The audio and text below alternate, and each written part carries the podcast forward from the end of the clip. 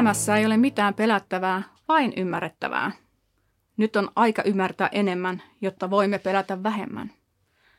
Näin sanoi vapaasti suomennettuna Marie Skłodowska-Curie, puolalaissyntyinen fyysikko ja kemisti, joka teki uraauurtavaa tutkimusta radioaktiivisilla alkuaineilla ja oli edelläkävijä radioaktiivisuuden lääketieteellisessä hyödyntämisessä.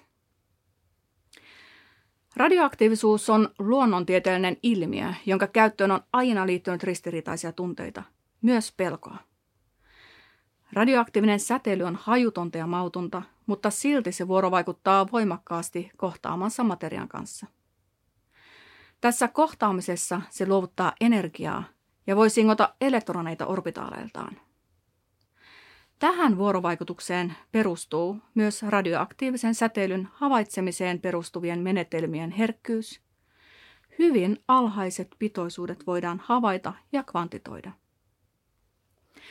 Oikein kohdennettuna radioaktiivisten ytimeen hajotessa vapauttamaa energiaa voidaan hyödyntää, mutta hallitsemattomana se voi aiheuttaa valtavaa tuhoa, pitkäaikaista ympäristön saastumista ja syöpää.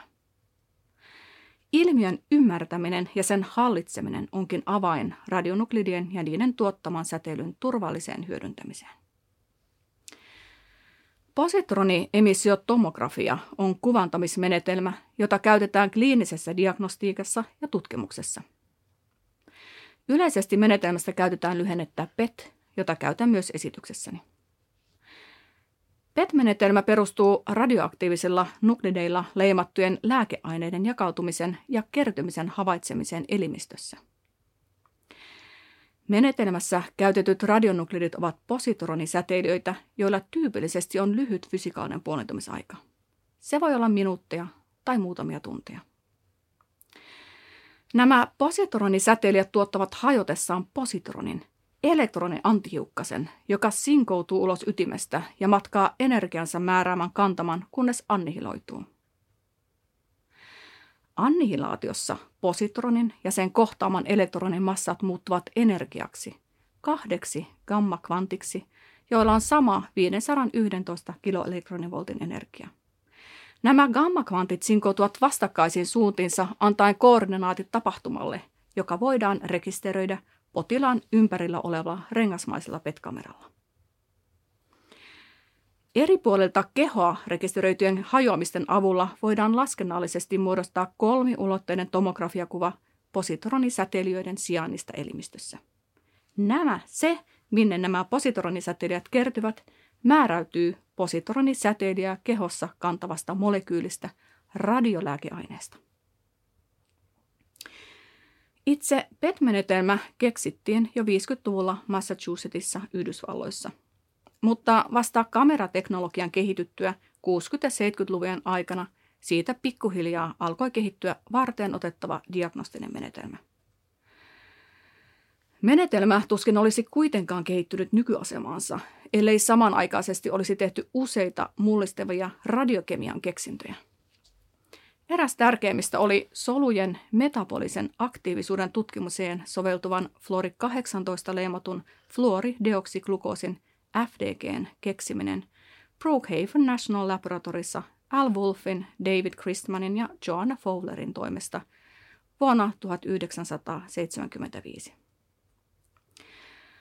Kun tätä löytöä seurasi vielä reilu 10 vuotta myöhemmin Jyväskylän ydintutkimuslaitoksen Kurt Haamacherin kehittämä huomattavasti tehokkaampi nukleofiilinen fluori-18 leimausmenetelmä, diagnostisen PET-kuvantamisen voittokulku saattoi alkaa. Tähän liittyen on hyvä tuoda esille, että myös Turussa fluori-18 leimattua FDG:tä syntetisoitiin ja tutkittiin hyvin varhain, jo 80-luvun alussa. Kuluneina vuosikymmeninä PET-menetelmästä on kehittynyt erittäin merkittävä diagnostinen menetelmä muun muassa syövän ja sydäntautien diagnostiikassa sekä keskushermoston kuvantamisessa. Miksi radiokemialla ja radiokemian tutkimuksella on niin tärkeä merkitys kuvantamisessa? PET-kuva voi kertoa vain sen, missä positronisäteilijät kehossa sijaitsevat. Siten radiolääkkeet ovat erittäin keskeisessä asemassa PET-kuvantamisessa. Oikein kohdennettujen radiolääkkeiden avulla voimme saada ainutlaatuista molekyylitason tietoa kehon fysiologisista prosesseista sekä eri tautitilojen niissä aiheuttamista muutoksista. Radiolääkemolekyylin ominaisuudet, kuten käytetty radionuklidi, sitoutumisen spesifisyys, metabolia ja molaarinen aktiivisuus, vaikuttavat merkittävästi PET-menetelmän diagnostiseen laatuun sekä kuvauksen aikana potilaalle kertyneeseen säteilyannokseen. Sitoutumisen spesifisyys on edellytys sille, että voimme luottaa havaitun kertymän johtuvan juuri diagnostisesti merkittävän kohdeproteiiniin sitoutumisesta. Radiolääkemolekyylin korkea lipofiilisyys ja siitä seuraava epäspesifinen sitoutuminen solukalvoihin voi peittää alleen kohdeproteiinin sitoutuneesta radiolääkkeestä tulevan signaalin. Joskus radiolääkkeen radioaktiiviset metaboliatuotteet voivat aiheuttaa epäspesifistä kertymää, joka häiritsee tulosten analyysiä, voi vaikeuttaa diagnoosin tekemistä ja aiheuttaa turhaa säteilyannosta. Nämä kaikki ovat itse molekyylin rakenteesta ja radionuklidin asemasta johtuvia ominaisuuksia, joihin voidaan vaikuttaa radiokemian keinoin. Radiolääke ainemolekyylin rakennetta optimoimalla. Molaarinen aktiivisuus sen sijaan on itse radionuklidista, sen tuotantomenetelmästä sekä radiolääkkeen synteesimenetelmästä riippuva ominaisuus, johon voidaan vaikuttaa itse valmistusprosessia optimoimalla. Radiolääkkeen molaarisella aktiivisuudella on merkittävä vaikutus PET-menetelmän herkkyyteen havaita kohdeproteiineja, erityisesti jos niiden konsentraatio kudoksessa on hyvin pieni. Radiolääkkeet, joilla on hyvin alhainen molaarinen aktiivisuus, sisältävät huomattavan määrän stabiililla isotoopilla leimattua yhdistettä.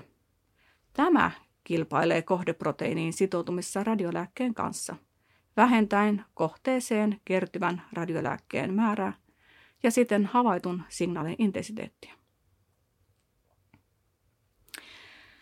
PET-radiolääkkeiden tuotannossa on yksi merkittävä erityispiirre, joka erottaa sen muusta lääketuotannosta. Radiolääkkeet häviävät. Häviäminen tapahtuu käytetyn radionuklidin puoliintumisajan määräämässä ajassa.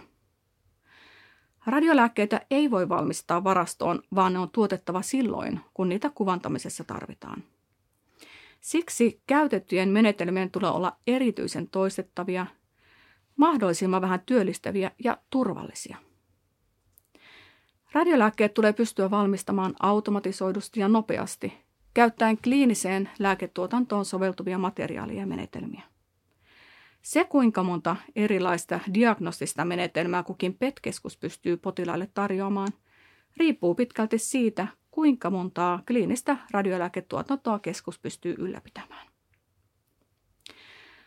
Uusien, ketterämpien radiolääketuotantomenetelmien kehittäminen onkin yksi tärkeistä tutkimuskohteistani. Miltä radiokemian tulevaisuus sitten näyttää? PET-kuvantamisen voitokas historia on pitkälti perustunut radioleimattujen kohdeproteiiniinsa sitoutuviin pienmolekyyleihin. Nämä molekyylit sitoutuvat esimerkiksi välittäjäaineiden reseptoreihin, muihin solukalvojen proteiineihin tai toimivat entsyymien substraatteina. Näin saatua tietoa on voitu hyödyntää tautien diagnostiikassa sekä lääketutkimuksessa kehitettäessä uusia lääkkeitä uusiin vaikutuskohteisiin. 2000-luvulla PET-kuvantamisesta onkin kehittynyt merkittävä lääketutkimuksen menetelmä, joka mahdollistaa uusien lääkekandidaattien varhaiset kliiniset tutkimukset hyödyntäen PET-kuvantamisen ainutlaatuista herkkyyttä verrattuna muihin ei-kajoaviin kuvantamismenetelmiin. Samalla uusia diagnostiikkaan soveltuvia lääkekohteita löytyy jatkuvasti. Viime vuosina lääkekehityksessä ja hoitomuodoissa on voitu havaita merkittävä uusi kehityssuunta. Biologisten lääkeaineiden ja niihin perustuvien terapioiden osuus on kasvanut. Näitä ovat muun muassa yksilöllistetyt immunologiset hoidot ja soluterapiat. Uusia diagnostisia menetelmiä tarvitaan näiden uusien hoitomuotojen arvioinnissa sekä hoidon seurannassa. Haasteena näissä hoitomuodoissa on, että ne perustuvat usein vasta-aineisiin ja muihin suurikokoisiin rakenteisiin, jotka kertyvät kohteeseensa hitaasti, joskus jopa viikkojen aikana. Näiden jäljittämiseen lyytikaiset positronisäteilijät soveltuvat nykymenetelmin heikommin. Yksi tärkeä tutkimusaiheeni onkin kehittää menetelmiä, jotka mahdollistavat lyhytikäisten positronisäteilijöiden ja PET-kuvantamisen hyödyntämisen myös näiden uusien hoitomuotojen arvioinnissa. Radiokemian tutkimuksella on ollut huomattava rooli PET-menetelmän kehittymisessä merkittäväksi diagnostiseksi menetelmäksi. On ratkaisevan tärkeää ymmärtää, kuinka radiolääkkeiden rakenteen avulla voidaan hallita niiden käyttäytymistä elimistössä ja kuinka optimoimalla radiolääkkeen rakennetta ja valmistusprosessia voidaan vaikuttaa PET-kuvan diagnostiseen laatuun ja kuvauksesta potilaalle aiheutuneeseen säteilyannokseen.